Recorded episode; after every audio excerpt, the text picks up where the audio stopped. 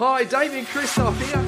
And Marcus Pierce here. After you listen to this Wellness Couch podcast, make sure you strap on your early bird wellness cape and head over to thewellnesssummit.com and book your early bird tickets. Tickets are going like hotcakes, and why wouldn't they be? Because two days of Powerhouse Wellness featuring the Up for a Chat girls, the new couch rock star Carl Brock, the natural nutritionist Steph Lowe, our beautiful special guest Nat Kringoudis, quirky Joe Witten, Marcus Pierce, MP, our brother, the wellness guys, and more should not be missed.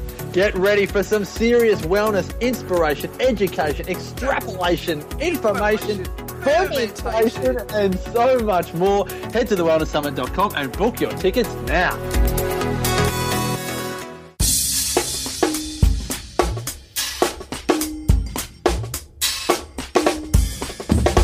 TheWellnessCouch.com, streaming wellness into your lives.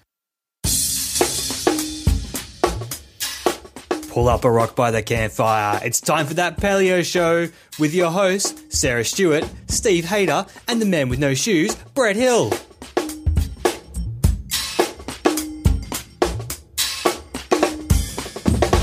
Welcome to That Paleo Show, making the paleo lifestyle easy and accessible for everyone. I'm Brett Hill, and today on the podcast show, I am by myself. I'm without a co-host at the moment, so you're all going to have to get used to hearing a little bit more of my voice at the moment. Uh, we do have some exciting news coming up about co-host or a co-host who's going to come and join me, but you'll, you'll find out all about that soon. But for now, we've got a very exciting guest who's going to come in and join me. This week, we're joined by Steve Gangemi, aka The Sock Doc. Uh, he is, I've just found out actually, he is also a chiropractor. Um, he's into barefoot stuff. He's into paleo. So we're going to have some great conversations about all sorts of stuff in that respect. He's got an awesome website, but I'm going to let Steve uh, introduce himself a little bit here. Steve, tell us a bit about yourself. Tell us about your story and how did you come to be the sock doc? Okay. Well, thanks for having me on your show. Um, so basically my background is uh, endurance activities, endurance events. Um, I sort of grew up doing Ironman triathlons out of high school 20 plus years ago and uh, ended up racing in 20 Ironmans, finishing in 16 of them. And I was, you know, pretty good back then. I was in Hawaii Ironman champion, championship six years. So I was, uh, I was big into the Ironman event and events. And, uh, around that time, I was also starting to go, or I was in chiropractic school at the same time, 96, 97, 98, like those middle 90 years. And, um, started learning about a lot about health and nutrition and body posture and, and all that stuff that we learn in school and uh, then started looking more into um, how athletes perform better and how athletes get injured and how we can naturally treat and prevent all prevent all those things and just uh, sparked my interest there and and uh, I started following like a almost like a paleo diet back then even though it wasn't you know there wasn't much available then. I, I was still you know probably eating too many carbohydrates and, and I was still eating wheat and some grains but I was eating a higher fat diet and uh, you know starting to use coconut oil and more um, you know natural beefs and lots of vegetables and that sort of stuff and or you know at the same time I was starting to get into minimalist running when that started to come out in the late uh, or I'll say early 2000s I think 2004 nice. I wore my first pair of uh, of Nike Frees um, you know running shoes which aren't too minimalist today but they sure were back then you know uh, so I, I, really just you know the whole movement and and uh, and uh, the um, the uh, the diet and the natural movement started spark my interest back then, and I started racing you know really well. Never got injured, you know, which I don't think too many Ironman athletes can say, especially with a good 15, 16 year career and, and doing all those races. I, I was actually not that I didn't ever have any aches and pains, but I was never to the point where I couldn't race because I was injured or I couldn't train because I had some, you know, de- debilitating type of injury. Mm. Uh, so then I got into practice, you know, graduated in, in practice and still raced a, a bunch more and, um, you know, really raced up into the last few years where I, um, I got into more uh, natural movement training and, and not as much um, triathlons really and, and eventually phased that out. And now I do mostly um, a lot of MovNat and, and, you know, outside natural movement type uh, activities like running barefoot and trail running and even climbing trees and lifting logs and shouldering logs and carrying stones and throwing and catching drills and and you know all these uh, you know different type of crawling movements that we can do to, to basically utilize the whole uh, the whole human body in, in, a ter- in a sort of natural setting. And um, so a few years ago, I think 2011, uh, I opened up the uh, the SockDoc site, my website, um, and basically it is a, a, focus on natural injury and treatment for um, for all athletes, maybe with a little bit more emphasis on the endurance athletes, since that's my uh, that's my background for so many years. And I really just discuss there how to uh, how to take care of yourself, uh, what, you know, and perform better and to be a healthy athlete and not just be a fit athlete, but actually be healthy at the same time and, and you know, not just race fast, but actually live a healthy lifestyle. So you're sleeping well, you're living well, you're eating well. And when all that comes together, you know, you're, uh, you're also, you know, you're hopefully very, very fit too and uh, not getting injured. But if you are unfortunate enough to get injured, then there's lots of information and videos and things like that on the site on how to deal with these things naturally uh, in, in, in, the most holistic way, meaning not even using, um, you know, ibuprofen or aspirin or something like that, but actually how to how to correct these things and hopefully prevent them from coming back again. So that's what I've been up to. Nice. I, I love that. There, there's so many questions that have come from that that I want to ask you. But uh, I guess first of all, you know, one of the things you spoke about just then is the difference between fitness and health, and and I think that's such an important distinction to make because I think so often in our society we just assume that whatever we do to obtain fitness is, is therefore going to make us healthier. And, you know, you see things in magazines where they, they put up these elite athletes as being, you know, pinnacles of, you know, health and what we should goal and aspire towards. But, but it's not always the case. So can you talk a little bit more about that difference between fitness and health? Yeah, yeah, absolutely, and, and you're you're absolutely right. I mean, for the, the, the average person out there equates a highly fit person with as a healthy person, and and actually, a lot of times it, it's it's very it's very untrue. Uh, you know, as as an athlete develops and as an athlete becomes more and more um, what's the word? Maybe we call them elite or highly competitive. Or specialized, uh, perhaps. Yeah, yeah, yeah. Specialized is a good word. I mean, let's say at the top of their game, especially when they're training for a major competition, uh, whatever that may be. Uh, you know, they tend to sort of I like to say, you know, they ride the red line. You know, they're at the point where their fitness is so high, they're making a lot of stress hormones. Their body's just at the point where they're probably not recovering that well. They're trying to peak and and you know they break down. Uh, that's what happens with with so many athletes, and they end up getting injured or ill just because they're always pushing their bodies to this limit, either in endurance or strength or speed or, or whatever it may be. So you know, there's such a there's such a fine line between the two where a very healthy athlete can become more and more fit, but then if their health falters, if they're not recovering well, if they're not sleeping well, if they're not eating well, if too much stress, you know, because for most athletes, you know, like unless that's their job, you know, they've got family responsibilities, work responsibilities, sort of like the real life, right?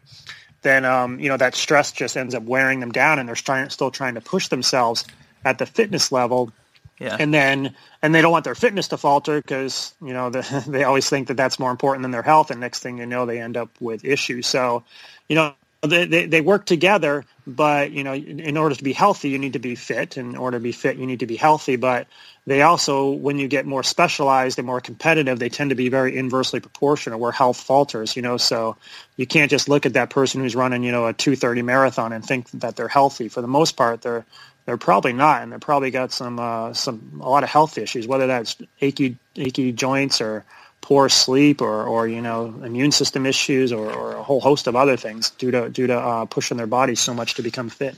Yeah, and, and this is reminding me actually of another episode, another interview I did with a guy called Dr. Jeff Spencer, who is also a chiropractor yeah. you, have probably heard of. And uh, yeah, we interviewed him. Lance's, right? Yeah, yeah, yeah, We interviewed him in the early days on the Wellness Guys, which is my other podcast show that I do. And, and one of the things he said was, you know, we asked him sort of what's the real difference between sort of the best of the best and the rest, and his answer was rest and recovery, which surprised yeah. us all. Yeah, yeah. I mean, you know, you hear the term today.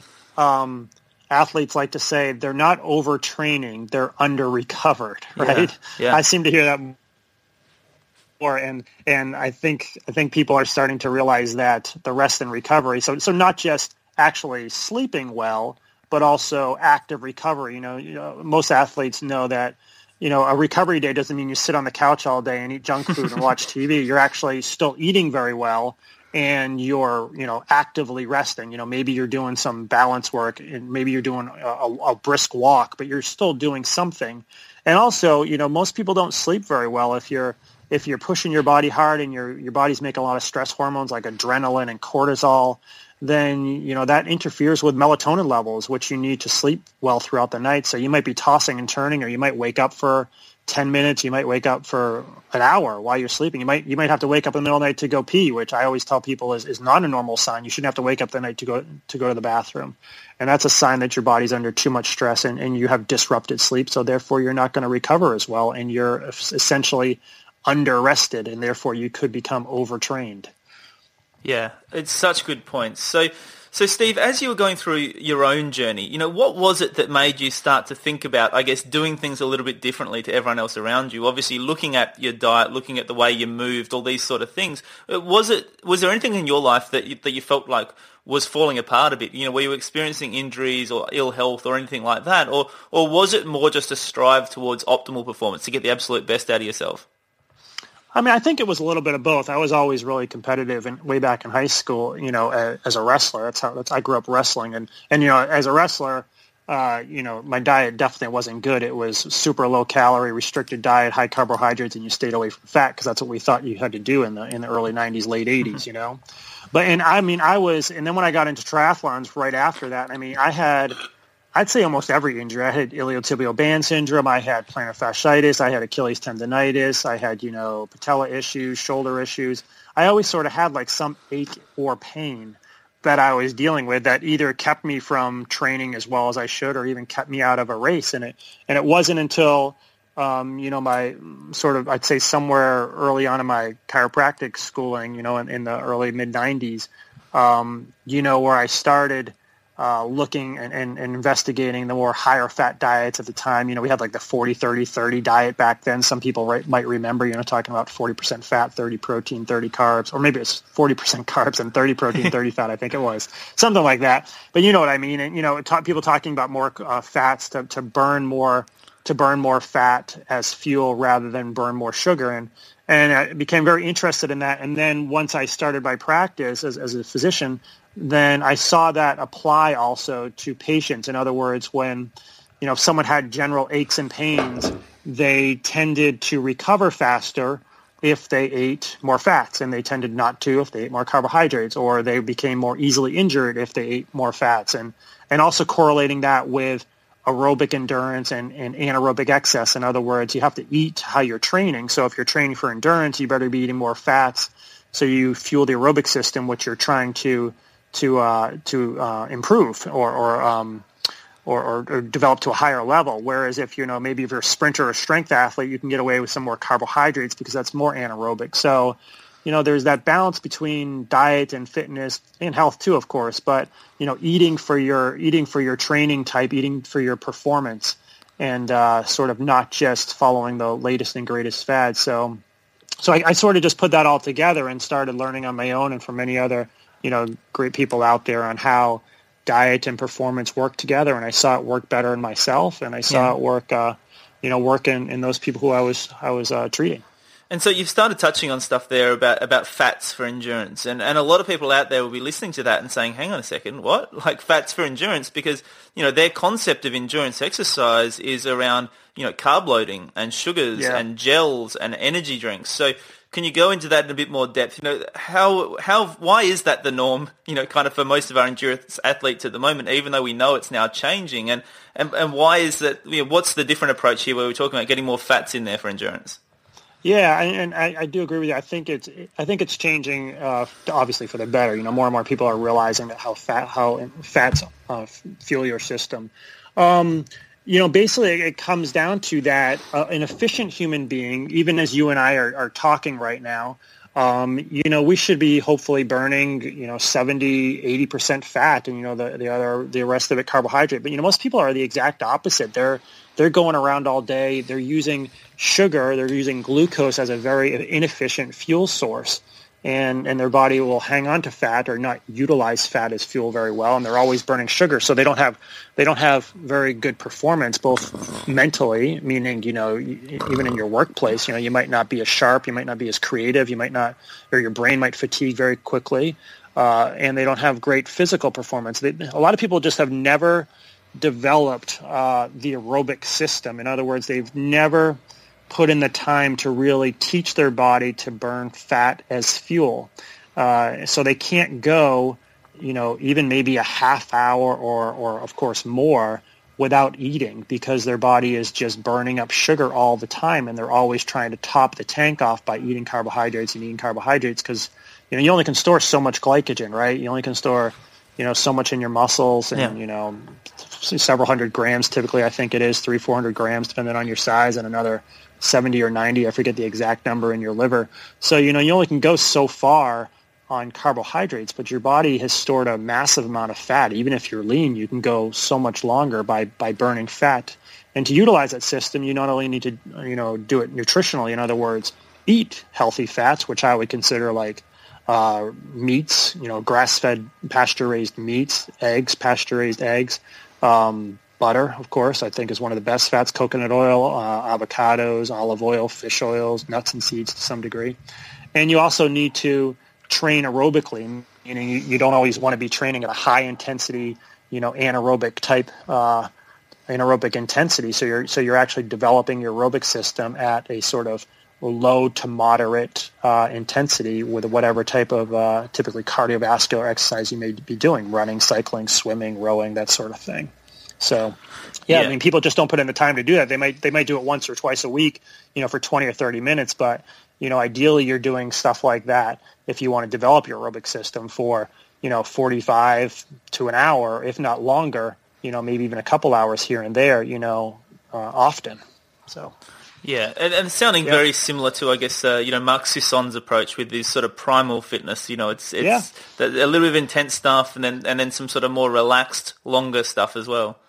That's right. Yeah, and Mark used to be, you know, a great triathlete Yeah. way back, you know, and and a, and a marathoner, and um, yeah, I mean, you know, you, you, I think people look at like, you know, great athletes running. Let's talk about since we're talking about endurance, you know, marathons like you know Kenyans and Ethiopians who are winning these races, and they don't realize that they're they're they're running these super fast, you know, sub two twenty marathons, and their their heart rates are like most people's resting heart rate. You know, that might be somewhat, somewhat of an exa- exaggeration, of course, but you know, their, their their their heart rates are probably like in the 120s, 130s. You know, they're burning fat almost the entire time. It's crazy. And you know, you know, most of us can't, you know, run a sub eight minute mile without pushing our heart rate over 150 or 160. You know, so you, you sort of just become an, an efficient, a super efficient human being when you develop your aerobic system. Even if you're just looking to go out hiking for several hours, you know, and, and wherever you want to go, you know, you shouldn't need to be eating and stopping. You should be able to go a long time, you know, several hours without eating at an aerobic pace. Yeah, and, and I think that's the beautiful thing about when you do start sort of converting to be a bit more of a fat burner is is that you kind of have that freedom, I guess, where, you know, if you do want to go out for a couple of hours, you know, for me, it's often going out and doing stuff with the kids. And so it might be Yeah. going for a hike and carrying some of the kids on my shoulders. It might be going for a kayak or, you know, whatever it happens to be, going for a bike ride. But, you know, you can go out for a couple of hours without this constant, like, well, where am I going to stop? What do I have to take with me? What food do I, you know, you kind of, you, you Yeah. get yourself away from that necessity of preparation, I guess. Yeah, I hear you. I, I don't know about you, about you, but one of the hardest uh, questions I, I, I still get from patients is, well, what am I supposed to snack on? Yeah. You know, and, and, and now my reason is, or my answer is, well, you know, if you're eating enough throughout the, for breakfast, lunch, and dinner, your three main meals a day, you really shouldn't be needing to snack. You know, you shouldn't have to carry some typical or usual carbohydrate de- derived food to be snacking on throughout the day, which all that does is create like a habitually high or imbalanced blood sugar level. You know, you, it goes up and then down, up and then down, where if you're eating enough proteins and fats and, you know, carbohydrates here and there for your meals, then, uh, you know, you can sustain yourself to, for five to six hours. And, and I think an endurance athlete should be able to race, you know, two in a race, you know, easily two hours without consuming any carbohydrates at all. No problem. Yeah, and that's that's exactly how I feel, and that's certainly been my experience as well. You know, I was I was able to do an ultra marathon here in Adelaide, paleo, and uh, without needing that stuff, and it, and it's it's great, and it, it's great to be able to just go out on your training runs. Like you said, I'd go out on training runs for up to two hours without taking any food or hydration with me. You know, people say like, Yeah. what sort of electrolytes are you using? What sort of you know, and and the simple fact is, if you look after yourself right, then then you can get away with that, and you can do that. That's right. And, and so back to your original, um, what you alluded to there, you know, talking about carbo loading, you shouldn't have to carbo load because if you're burning fat as a primarily fuel as a primary fuel and eating carbohydrates when you need to especially after a hard event and that sort of thing you know i'm not ta- saying I don't, I don't think either one of us are saying you know don't ever touch carbohydrates. Of course not.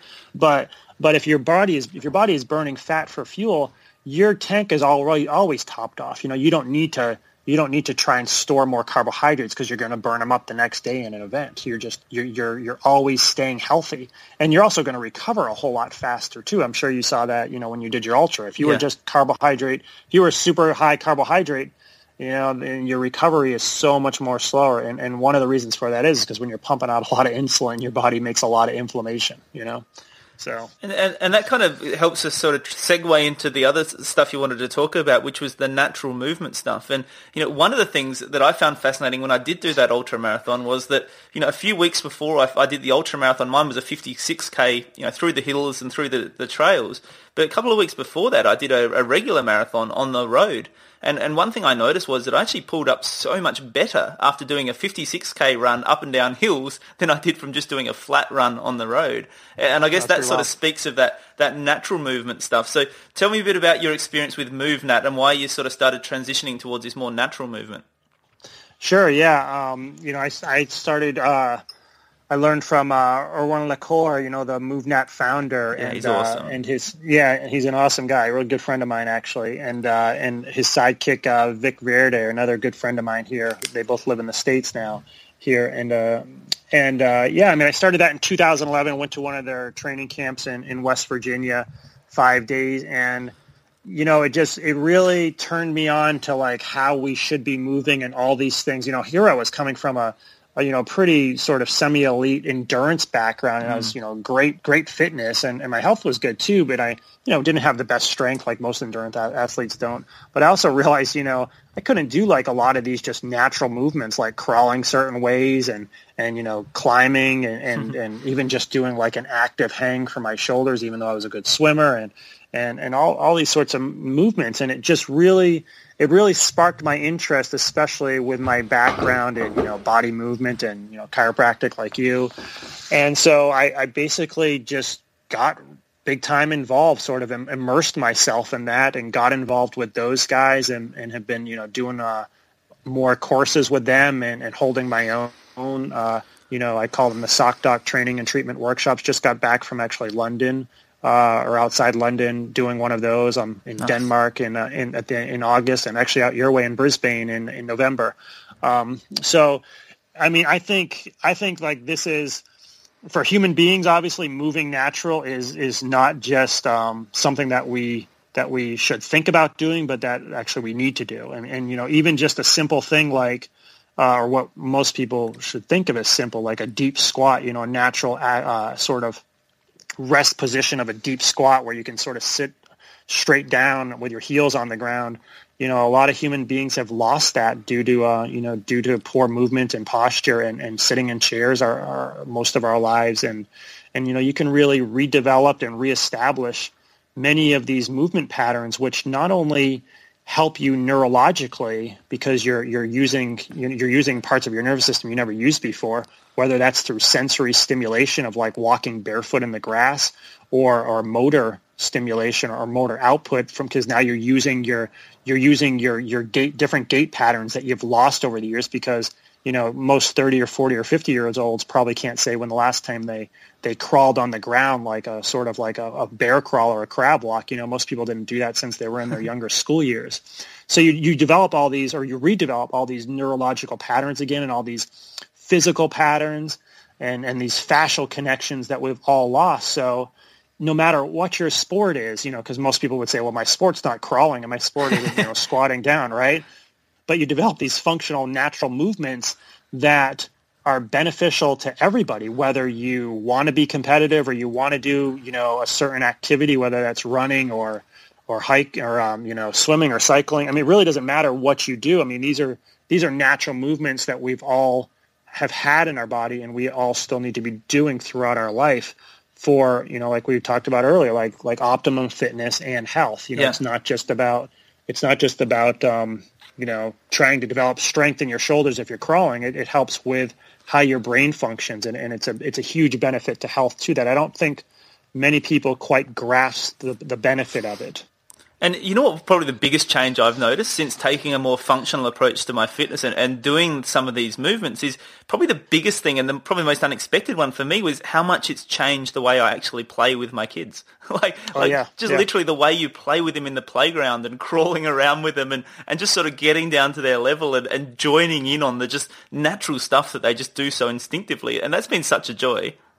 Yeah, and isn't it funny? And if you go to the park or a playground with them now, you know, you see maybe the other parents sitting on the on the on Yeah. the bench while their kids are playing, and you know, you're out there running around and crawling and, and maybe balancing on a, a something, you know, like a, a, a fence that you're probably not supposed to be walking on top of or something like that. And you know, they're looking at you funny. But you know, I I agree with you 100. percent It's a great point. And the other thing I'll add to that is it also makes you look at the world differently, and that's kind of like what like what parkour people say is you know I I don't if I'm out running now on a trail and I, I see a log, you know, on the ground. I'm thinking, oh, you know, and sometimes I stop. I'm like, oh, you know, I could roll that log. I could put that log on my shoulder. I can get a different workout. Yeah. And it, it, it and it breaks up the monotony also of just always like running, especially you know just running on the road.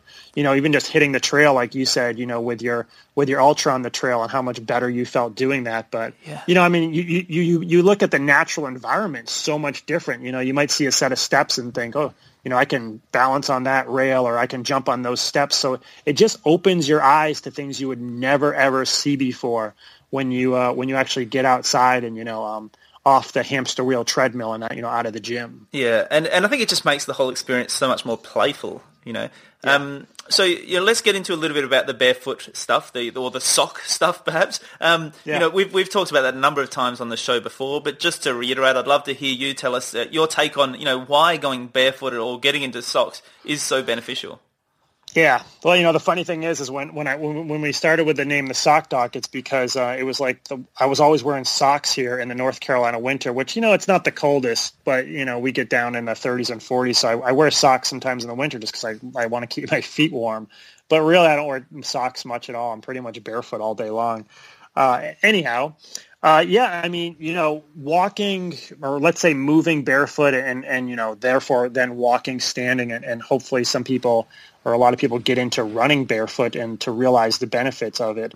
Um, you know, you can look at many great attributes that come from being barefoot. You know, one that a lot of people talk about, I talk about on the site, is how you basically sort of resensitize your nervous system. You know, your your hands, your hands and your feet are such highly sensitive uh, parts of your body, just like your face and, and you know your groin too. So when you put shoes on, you dampen the sensory uh, the sensory input from the environment around you. Uh, so uh, not only are you unable to sort of use the feelers of your foot and these things called mechanoreceptors, which is how your your body, in, in this case your feet, feel pressure and touch and vibration and and temperature changes and all these different things. You you you you lose that mechanical stimulation, but you also lose some proprioception, which is how your body uh, focuses on the position of your body in space with one joint to another, but also where it is in the environment.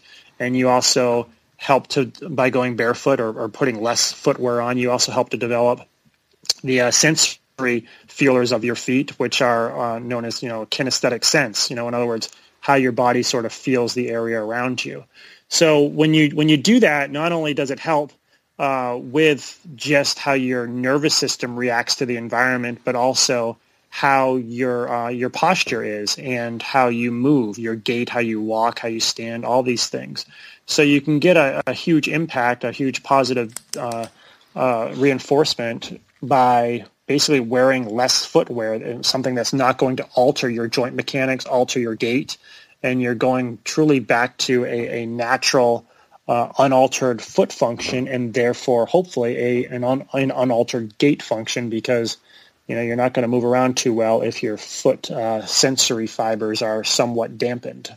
Great. And I'm so glad you talked about that, that neurological impact of it, because that's such an important part of this whole process. And, and I guess that benefit is a benefit that's common amongst both the barefoot stuff, but also the chiropractic stuff you do. So I'd love for you to talk a little bit about, uh, you know, how your chiropractic understanding and your chiropractic philosophy has shaped you uh, as you've gone on this journey and sort of shaped the direction you've taken with everything else you've done. Sure. Yeah, absolutely. That's a good point. So, you know, most people, if they're not familiar with chiropractors, and, or maybe they are, and their chiropractor just talks about, you know, adjusting bones, but, you know, our schooling is, you know, on how how aligning the spine and, and how uh, adjusting muscles and bones helps one to uh, uh, correct nervous system imbalances because you know your nervous system integrates everything in your body you know from your cardiovascular system your digestive system obviously you know it ties everything together so we're talking about like vitalizing your nervous system here and if you're if you're not moving well, in other words, if you're sort of like to say maybe zigging more than you're zagging, you know, let's just take a common example. If, if your if your gait is off, then you end up creating postural distortions or gait distortions.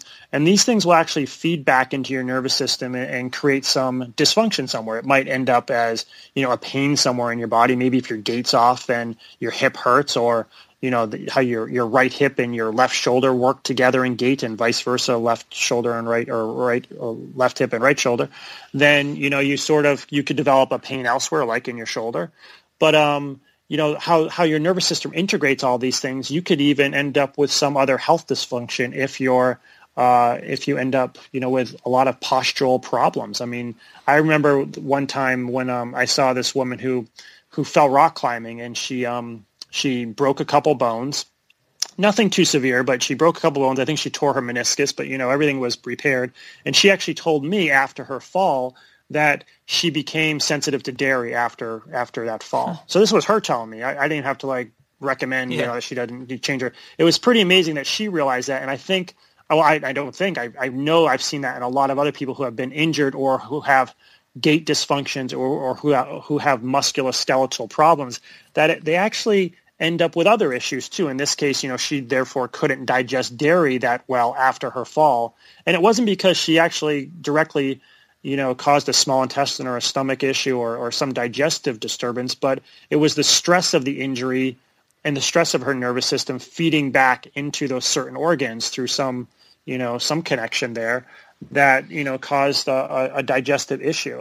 So, you know, these things, you know, kind of joke around, you know, going barefoot doesn't, you know, it doesn't uh, doesn't cure cancer, of course, but uh, but you know you'll you'll pretty much be healthier if you're barefoot. And I, you know, I have an article on the SockDoc site that's called "Healthy People Equals Barefoot People," and what that means is, you know, you may not want to go barefoot, and maybe you can't go barefoot because of your job or something like that, because you should wear shoes obviously for safety in, in many condition in many environments. But you should be able to. In other words, if you can't stand comfortably barefoot without your feet hurting or if your feet are super sensitive, or if you can't walk barefoot, you know, even on, on a nice flat, smooth surface, you know, then there's a there's a problem because you should be able to do that. Your body is meant to be able to move without some support, including the support of a shoe. You know, forget about even talking about orthotics and these other major, you know, uh, brace-like devices, but hmm. actually, you know, even even just footwear itself and uh, it, it, feeds it all feeds back into your ner- nervous system and can, can, have pretty pretty dramatic uh, effects because I, I, think um, I'm pretty sure you know your foot has the most sensory nerve fibers per square centimeter than any other place on your body. So dampening that sensory input to your to your body is, is somewhat dampening your nervous system to uh, to some certain to some degree. Yeah, and I guess the final thing that's probably just worth mentioning there is that you know for some people with you know some sort of congenital issue, perhaps a degenerative issue or a chronic health issue, then barefoot may not be the best for them. You know, there's a small percentage I think of the population who you know do need to go and check with their health provider before yep. they jump in and start doing it. But as you said, for for the majority of people, then that really should be possible. Yeah, and you know the the one you would include in there too is like someone with um, some neuropathies, like a diabetic exactly. neuropathy. You know, where someone can really hurt their feet because they've lost the, the sensory feeling in their feet. But of course, you know, the, this is this is not not much of the population out there. You know, we're talking about some you know someone who's already good degree of health and they and they hopefully want to take it to the next level. Yeah, absolutely. Well, look, thank you so much for the interview today, mate. I felt like we could have probably kept chatting for a few days. In fact, at times yeah. I kind of felt like I was interviewing myself, right? Because, oh, cool. because we're just on the same wavelength. That's really cool. So for, for awesome. our listeners, you know, find out more uh, about the Sock Doc at www.sock-doc. That is a hyphen, isn't it? Yes. I got that right. I was getting mixed up whether it's a dash or a hyphen. Well, well no, it, it's the same thing, isn't it? I think dash. so. I think so. Yeah. www.sock doc.com. So until next week, join the conversation on Facebook. Give us a five-star rating on iTunes. Join our newsletter list at thatpaleoshow.com and let's help to grow the paleo tribe worldwide. Join us next week on That Paleo Show. This has been a production of TheWellnessCouch.com. Check us out on Facebook and join in the conversation on Facebook.com forward slash The Wellness Couch. Subscribe to each show on iTunes and check us out on Twitter. The Wellness Couch, streaming wellness into your lives. Whilst the Wellness Couch presenter endeavor to provide accurate and helpful information to their listeners, these podcasts cannot take into account individual circumstances and are not intended to be a substitute for health and medical advice from a qualified health professional. You should always seek the advice of a qualified health professional before acting on any of the information provided by any of the Wellness Couch podcasts.